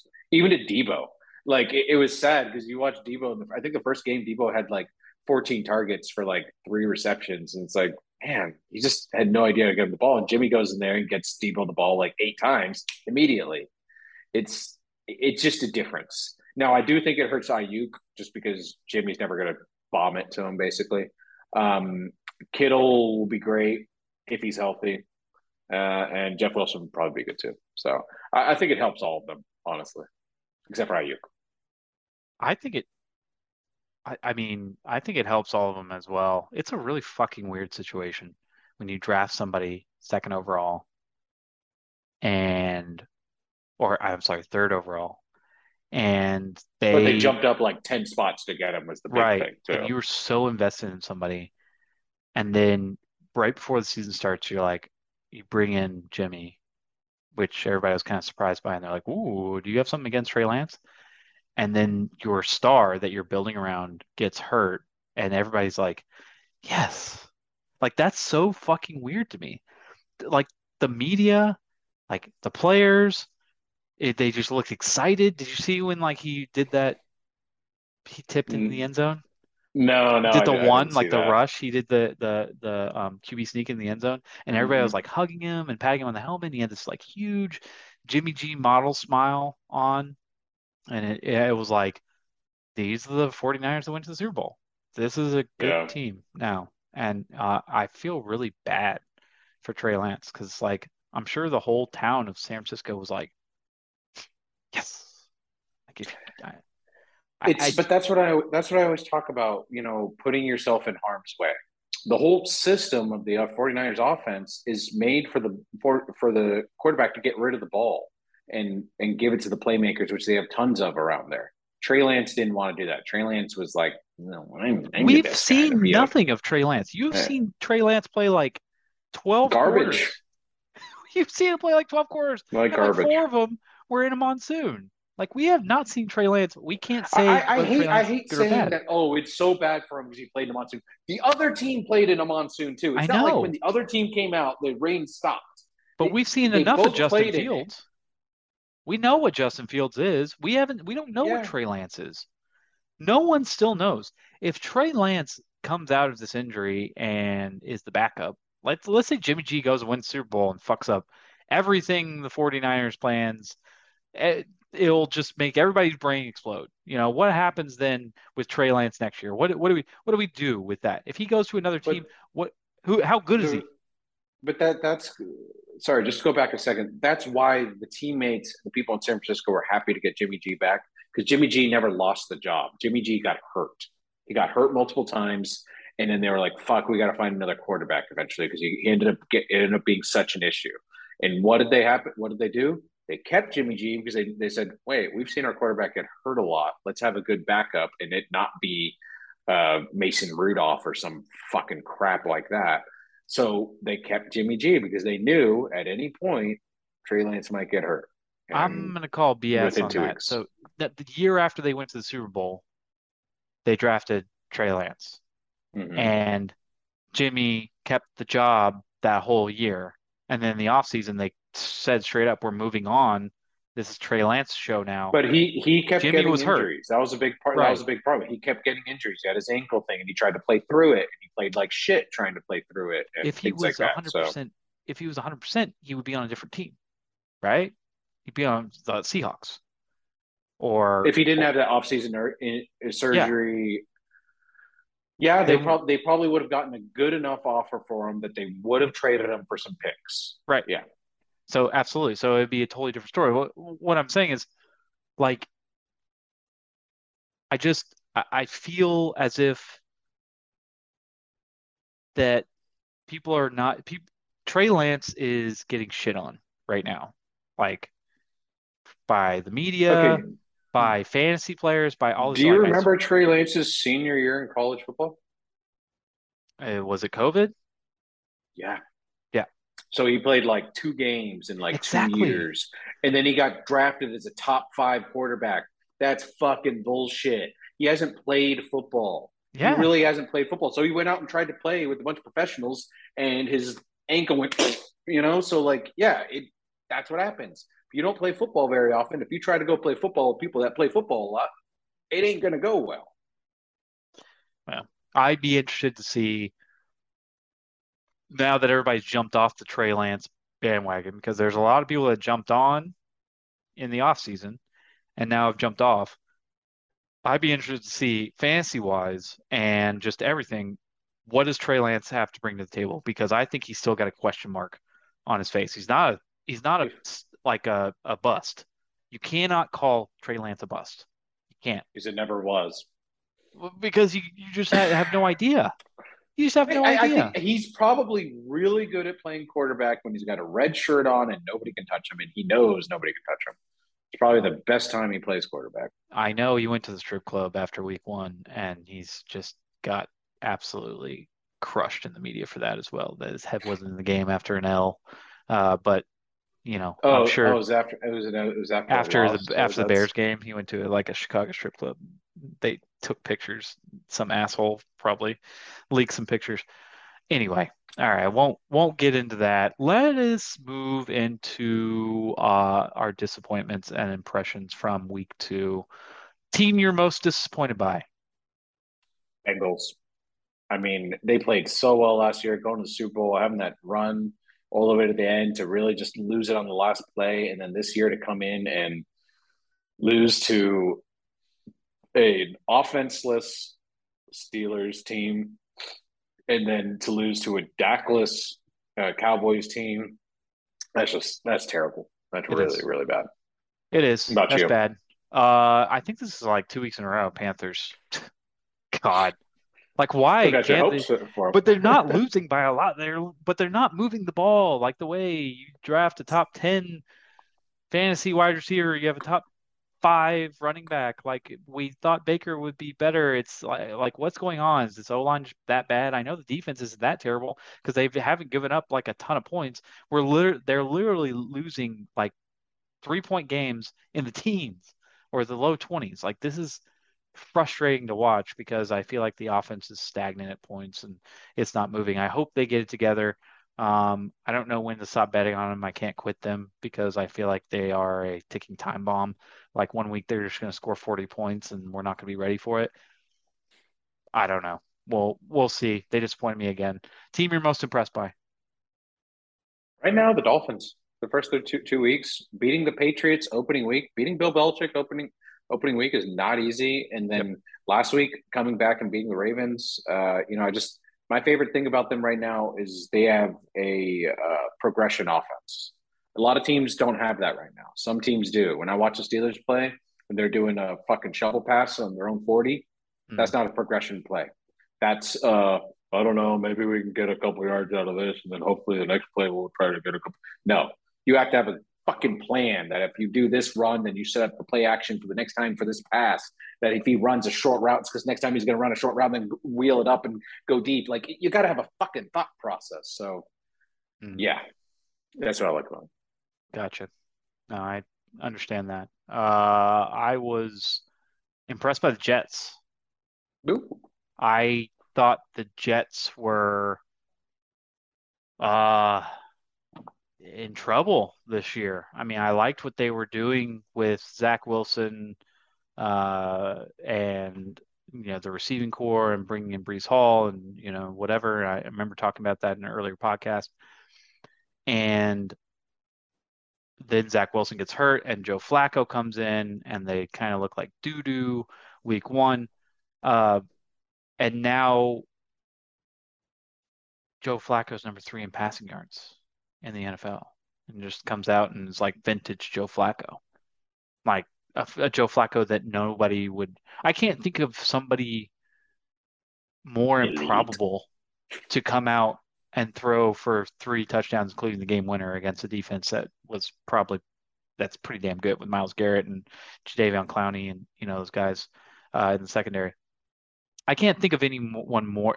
I maybe uh, Rudolph or I don't know. I can't think of like a lot of more improbable quarterback to come out and do something like that. I th I was really impressed by their uh, the, the composure and and them coming out and winning that game. That was really impressive. Even though Chubb could have just knelt down on the one yard line and ended the game, but he scored, and then they came back That's a and heartbreaker. they kicked the, they kicked the onside. Uh, Wow. it is what it is. Football knowledge. I don't think Chubb should be villainized for that, but I that's no, the Football. defense should be able to do their job. football, baby. Player most disappointed by. Matt Ryan. He's just been like I just I saw him having one of the easiest jobs in the NFL as far as a starting quarterback. You know, you have one of the best rated offensive lines, you have one of the best running backs behind you. You you have a good defense that just, you know, bend don't break, just, you know, don't get behind basically. Um and now he doesn't have the best wide receiver options. I'm not a huge fan of Michael Pittman. Uh, even when he's out there, I don't think he's really a true wide receiver one. Um, but when he's not out there, then you had then he had zero weapons. So I, I get that, but I just he's just looked so bad this year. And, I, and like I said, I thought it was like, dude, just run the ball five times, and on the sixth time you do a play action, you'll be fine. Like, but they can't even get that right. So yeah. What about you?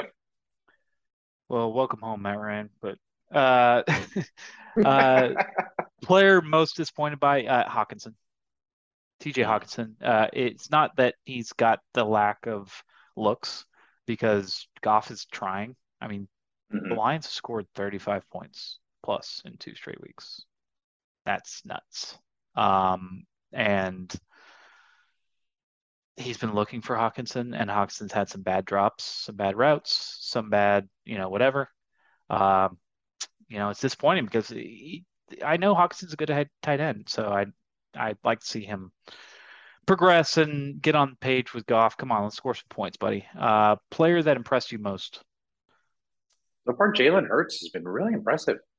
Yeah. Um, you know, just when I watch him play, whatever the defense does, he's got an answer. And it's quick. It's, you know, you break pressure on the pocket, he leaves quick, gets some yardage, you know, throws the ball on the run, gets in the red zone. He's got such a big body that he just kind of like falls forward into the end zone. Like it guy's got some talent. If he can stay healthy, you know, Eagles might might really be something to contend with in the NFC.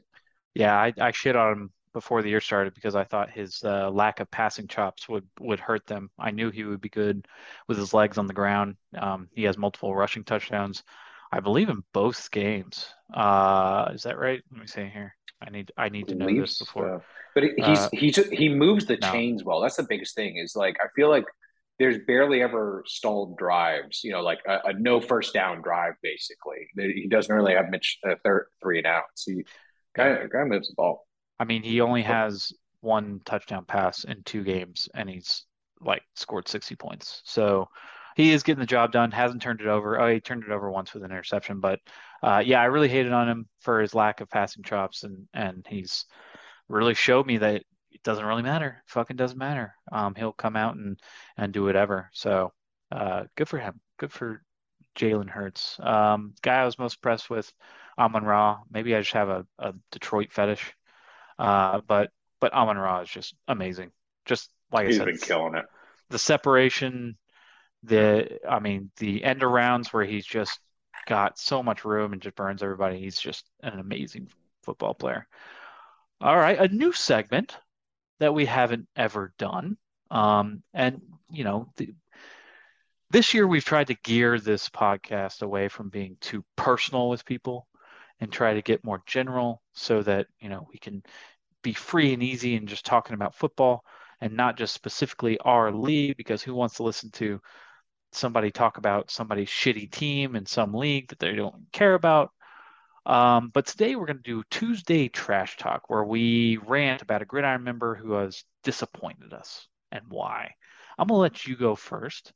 Tell us who you're talking about and why. All righty. So my Tuesday rant is going to be about the maestro Michael Oof. Hank.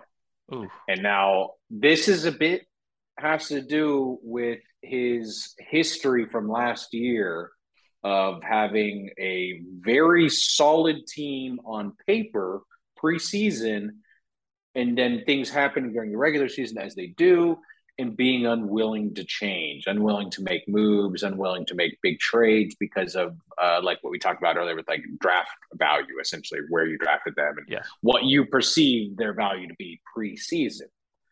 And, and he kind of stuck with his team all year, refused to do anything, ended up getting last place. I'm starting to see a bit of a trend with that right now because he did take a lot of players high. He traded he traded up to get extra picks in the first round. He's got players like Matthew Stafford, Aaron Rodgers, Ja'Marr Chase, uh, you know, that have a lot of value to him. That to me personally, I would try to move at least one, if not two of those, and try to get some value out of them while they still have that preseason, uh, you know, lore of how good they might be this year. Um, you know, I know it's tough saying those names like Roger Stafford's Stafford and Chase and and thinking about getting rid of them, but that's that's the nature of the beast. That that's sometimes how it is because uh, you know you you got to make moves. You got to you got to drop people. He's got two kickers on his team right now. Oh, These are the an things IR I'm spot. talking about. Wasn't an Uh, IR spot, but yeah, No, not anymore. Not anymore. Bucker. So I mean, that until he makes a move got- for this week. Uh, okay, I'm, I'm saying you, gotta. He's kind of waiting too long. I just don't want to see him wait wait like last year. Yes, It's not too late right now. right. Uh, taking L's like we talked about earlier in this podcast, taking L's and realizing that you're not going to get back what you paid for a player is necessary to sometimes make the playoffs and on some players. Um, you know, some of the smartest fantasy people once told me there's going to be people every year that hurt you. You're going to be wrong on some players every year. Don't let them hurt you all year. Find them All quick year. and get rid of them. Um, and so I agree. yes, I I think that's that's a smart thing. I'm going to go with Brad. You bet. Uh, and here's why. I feel like uh, there's a bit of apathy. Now, we are in a league that we have a standard set where you everybody always sets a lineup and everybody's really into it and everybody's passionate about it. Um, but there's some players that don't uh, trade or they get somebody and it's really hurting them and they're getting offers left and right and left and right and they decide, you know what, I'm just not going to do this. I'm going to hold on to them because everybody wants them. And last year, I mean, he was like second worst team in our league, right? He held on in a two quarterback league to Jimmy Garoppolo, and he would not trade him for anything in the world. Got all these deals, uh, and just took L after L after L, and eventually got second to last. You know, he just held on to him for so long. This year, well, guess what? He's got Jimmy Garoppolo again as his third quarterback, and he's decided that uh, what I offered him last night, which I probably shouldn't have, but I did, was Tyreek Hill and and uh, Hockenson for Jimmy G and Metcalf, which is absolutely bonkers. Uh, what I wanted to do was solidify my quarterbacks so that Jimmy could play, and I was not forced to play Matt Ryan every week. So I could have Jimmy and Davis Mills. Uh, I could switch that out for Jimmy and Matt Ryan um, based on matchups. Um, but I know Jimmy is safe and he's not going to lose any games for me. And so I was like, you know, I had Drake London to fill in for Tyreek, but I offer him that. And I, I said, well, you know, what else are you looking for? Just like negotiation wise. And he said, dunno. He just, I, I don't know. Just replies, I don't know. Comes back, rejects it. It's like, you're not, you're just apathetic to the whole situation. You don't care. Um, so it's not that, hey, I don't want to move this guy, or I'm asking really high, or one of those situations. It's literally just, I, I don't know, like whatever. But we, we've all known on. Brad to be more of an in-person trader. I feel like you got to buy him a drink and then Yes. have four more with him and then start talking about trading. Sure. You know, if you're if you're just, you know, middle of the week sober text, that shit it's not gonna get it done. man. No, I, I- get it. I, I understand. And that's why I moved on. I mean, pretty much immediately. Uh, but if it's not me, then he's got to tr trade some. Don't hold people that can't help you from week to week. Don't hold them on your bench. I just traded Drake London for Trubisky. because I know that I'm starting Reek and Cooks and uh, DJ Moore every single week. Yeah, I can deal with byes. That's why I picked up Greg Dortch. I can deal with byes.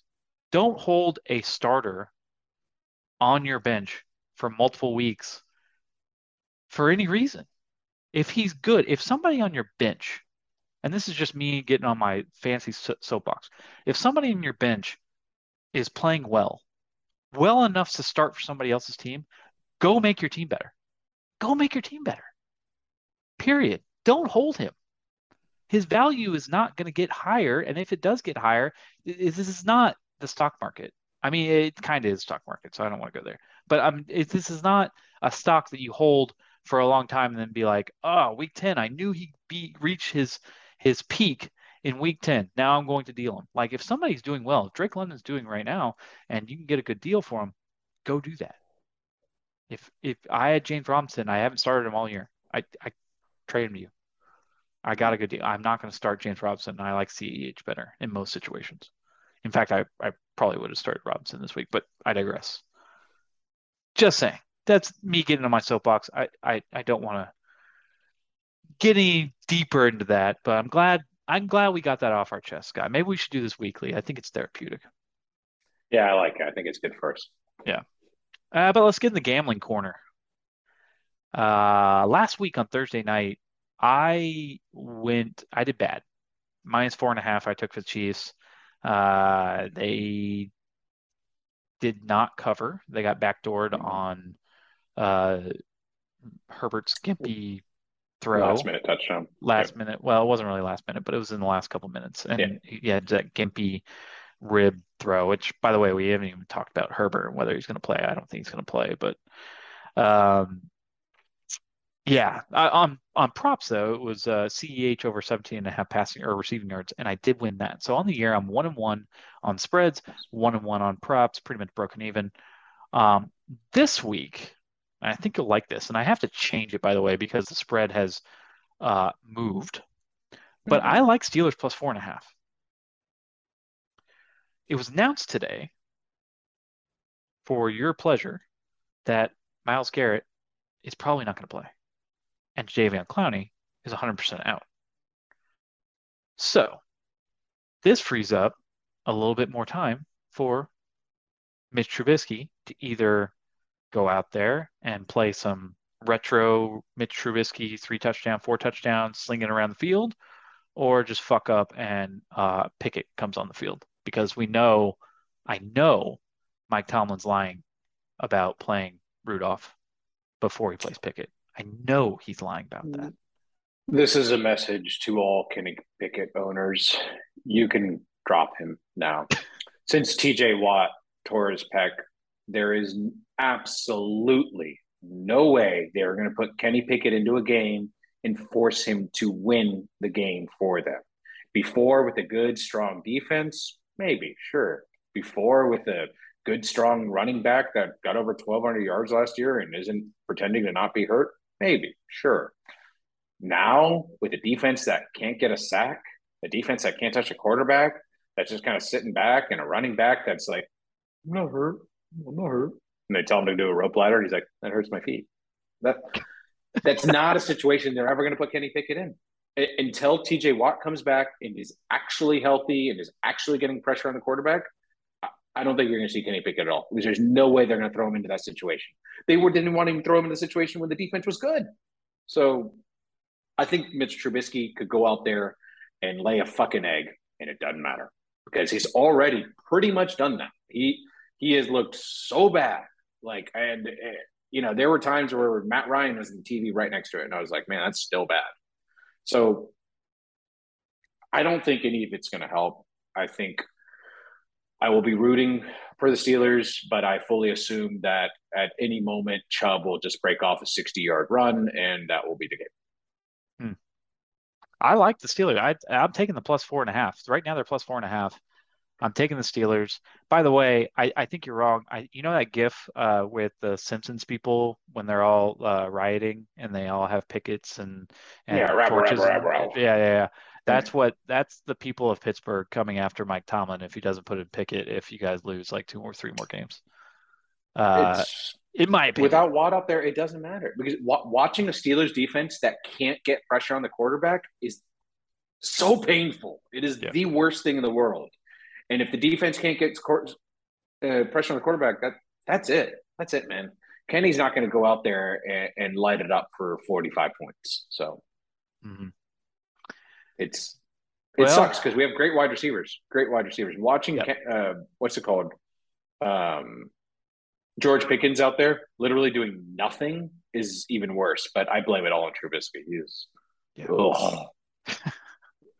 Well, we'll see. I my prop is Trubisky over two and 200 yards. 200 yards is very low for a quarterback that's not going to have Myles Garrett and uh, Jadeveon Clowney in his face. 200 yards. Just give him 200 yards. I'm actually going to start him in fancy over over Davis Mills this week. All right, just because of the Myles Garrett news and just because of what I saw Flacco come out and do to this Browns defense. I think Trubisky it can be good, at least this week. Come out, give me 200 plus yards. That's what I'm taking. I'm, I'm all Steelers this week, baby. I, I hope you win, man. I hope you win. Yep. Okay, Sunday parlays where you throw hundred dollars to win two sixty. Uh, I had I lost last week, and the only one that I lost, I was three for four. The only one I lost was the goddamn Bengals. Could not do anything against the Cowboys, and actually lost the game. All I needed to do was the Bengals win the game, and they could not do that because they suck. Uh, I'm going back to the Bengals this week. Uh, uh, Bengals plus one. Yeah, right back to them. Uh, Bengals plus one against the Jets. I don't think that they can be that bad. Come on, you have just a cupcake schedule, and uh, and and now you're going on the road against the Jets. Uh, Flacco's getting another game. I, come on, you got to go out there and make something happen. So Bengals plus one, Patriots plus nine against the Ravens.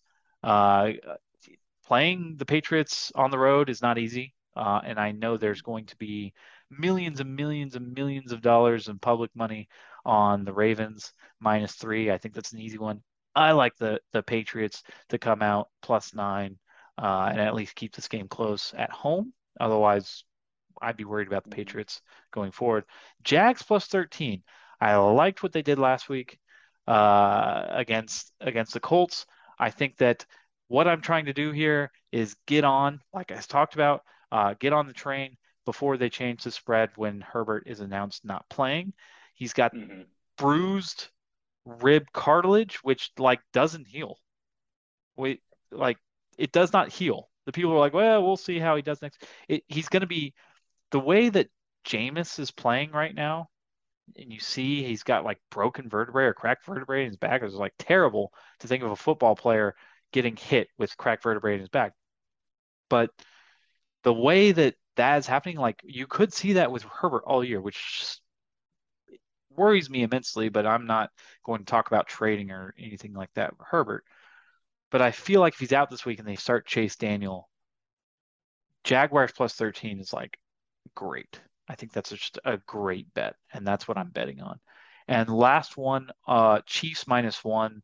It's going to be really hard for me to uh, think that the Colts that we've seen the first two weeks come in and beat Patrick Mahomes and one of the best teams in the AFC who have just looked like they're on fire. Uh, so I am strongly taking the Chiefs minus one in that one. I like all of those. The only other one I'm worried about again is the Bengals, and it's because they're playing the Jets. Which, if Flacco plays again, Flacco likes beating teams he used to beat in the AFC North. Like Mhm. he, they should not have beat the Browns last week, and I feel like this week they should not beat the Bengals, but they probably will. I guess we'll we'll have to see. Yeah, I I this is like my last week on the Bengals, and uh, if the Bengals don't win this week, I will be off the Bengals. I'll bet against the the Bengals the rest of the fucking year. I don't care.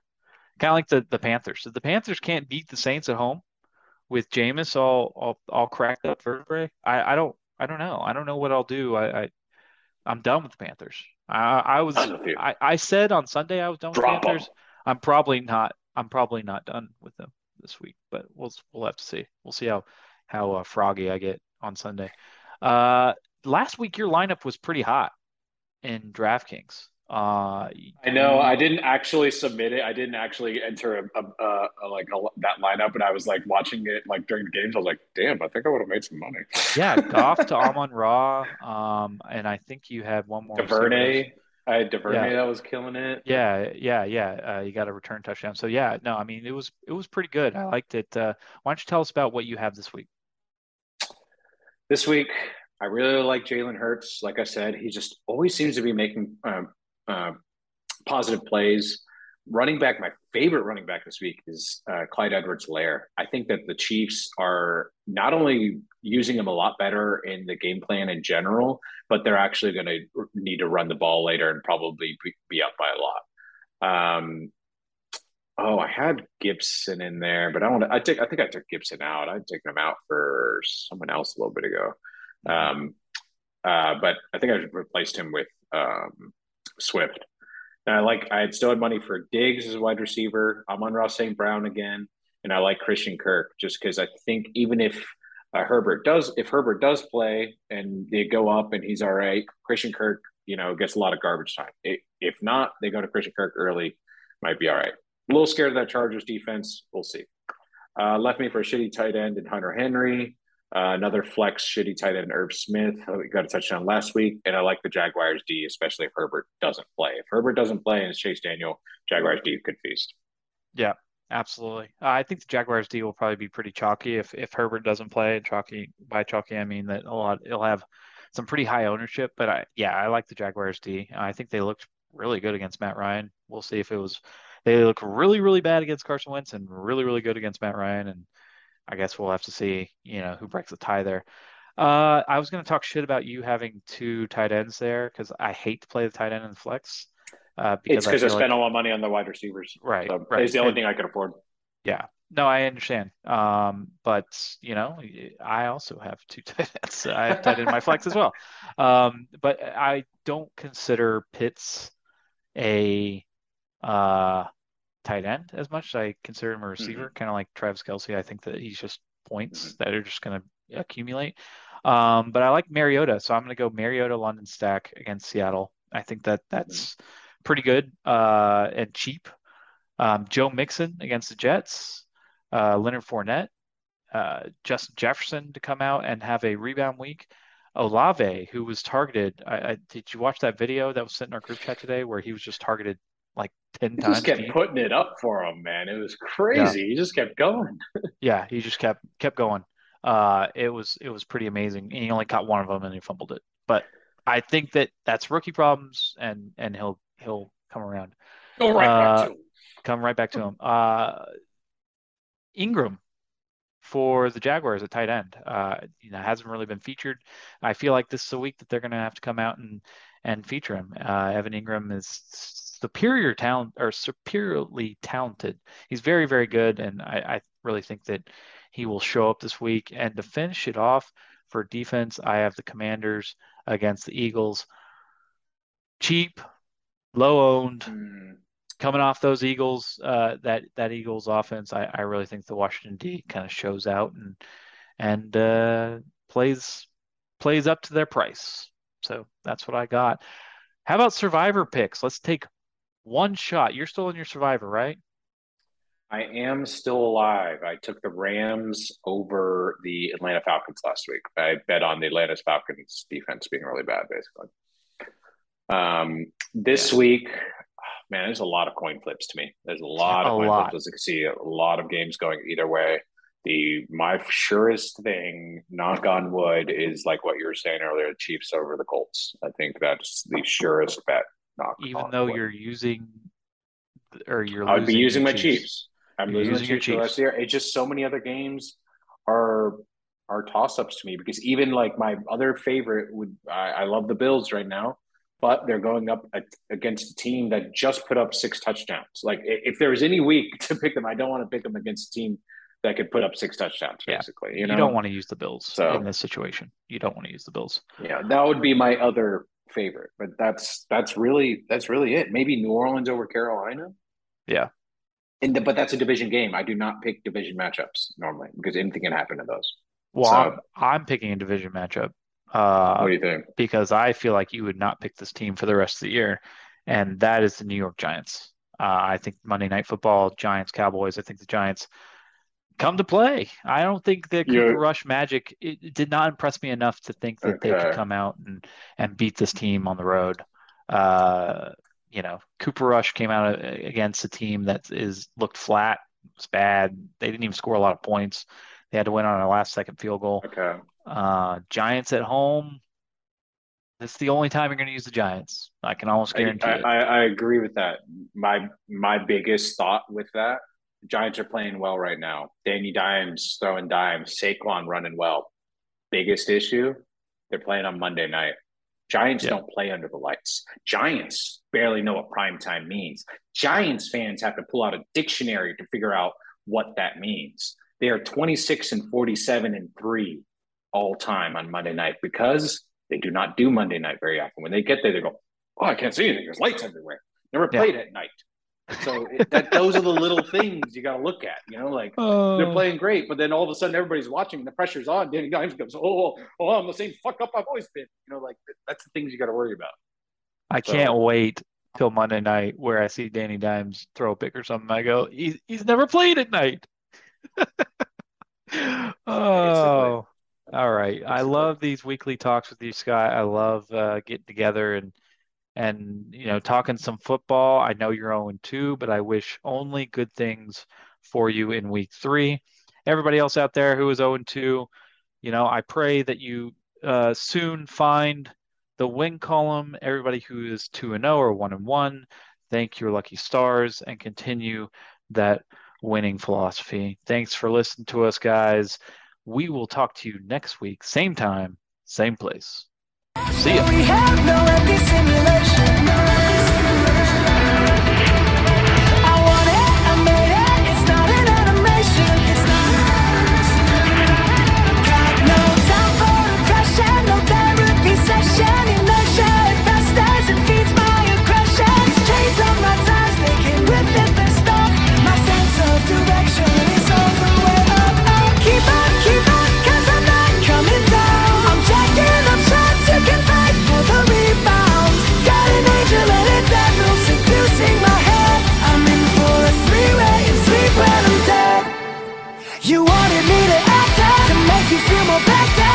Just think if I can